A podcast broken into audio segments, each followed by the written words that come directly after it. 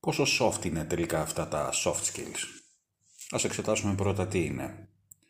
Soft skills λοιπόν είναι οι εγγενείς ιδιότητες της προσωπικότητας, οι οποίες όμως δεν αποτελούν μέρος της επίσημης εκπαίδευσης σε σχολεία, πανεπιστήμια, κολέγια κλπ. Hard skills είναι τα απτά και τεχνικά προσόντα και δεξιότητες. Τα soft skills αφορούν στην ε, προσωπικότητα και τον τρόπο που οι άνθρωποι αλληλεπιδρούν με άλλα άτομα και συστήματα ή μηχανές. Με πιο απλά λόγια, τα soft skills είναι οι προσωπικές, οι ατομικές δεξιότητες. Είναι οι φυσικές ικανότητες και τα χαρακτηριστικά που επηρεάζουν το αποτέλεσμα της εκτέλεσης μιας εργασίας. Το σημαντικότερο όμως που επηρεάζουν είναι η ποιότητα των αλληλεπιδράσεων. Τα soft skills αναφέρονται επίσης συχνά ως people skills, επειδή συνδέονται στενά με την συναισθηματική νοημοσύνη του ατόμου. Ας δούμε σε αυτό το σημείο τον μύθο του Αντέου.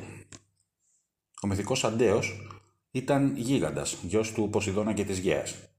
Νικούσε κάθε αντίπαλο του στην πάλη, αντλώντας δύναμη από την επαφή του με τη γη. Ιτήθηκε και σκοτώθηκε κατά τη διάρκεια της αναμέτρησής του με τον Ηρακλή, όταν ο Ηρακλής τον κράτησε ψηλά έτσι ώστε να μην ακουμπά στη γη. Ο μύθος αυτός συμβολίζει την άρρηκτη σχέση της αλληλεπίδρασης του ανθρώπου με το φυσικό περιβάλλον και την αναγέννηση που του προσφέρει η επαφή του με αυτό.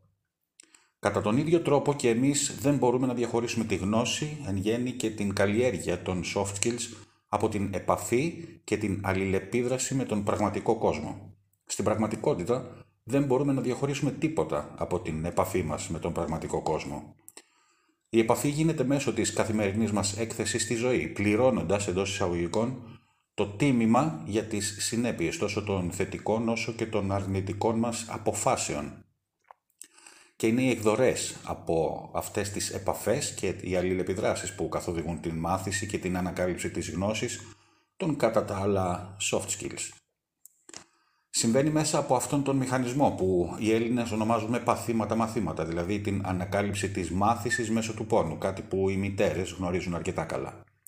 Και δεν στέκομαι τόσο στον σωματικό πόνο. Είναι ο διανοητικός, ο συναισθηματικός και ο πνευματικός πόνος που καθορίζει τις ποιότητες, το αξιακό σύστημα, τη συμπεριφορά και τις αντιδράσεις μας. Αν εξετάσουμε τα soft skills σε αριθμούς θα βρούμε ότι 23 είναι τα επικοινωνιακά. 19 επίλυσης προβλημάτων, 27 που αφορούν στο leadership και followership, 26 ηθικής, ε, εργασιακής ηθικής, 19 ομαδικής συνεργασίας και 21 διαχείρισης χρόνου.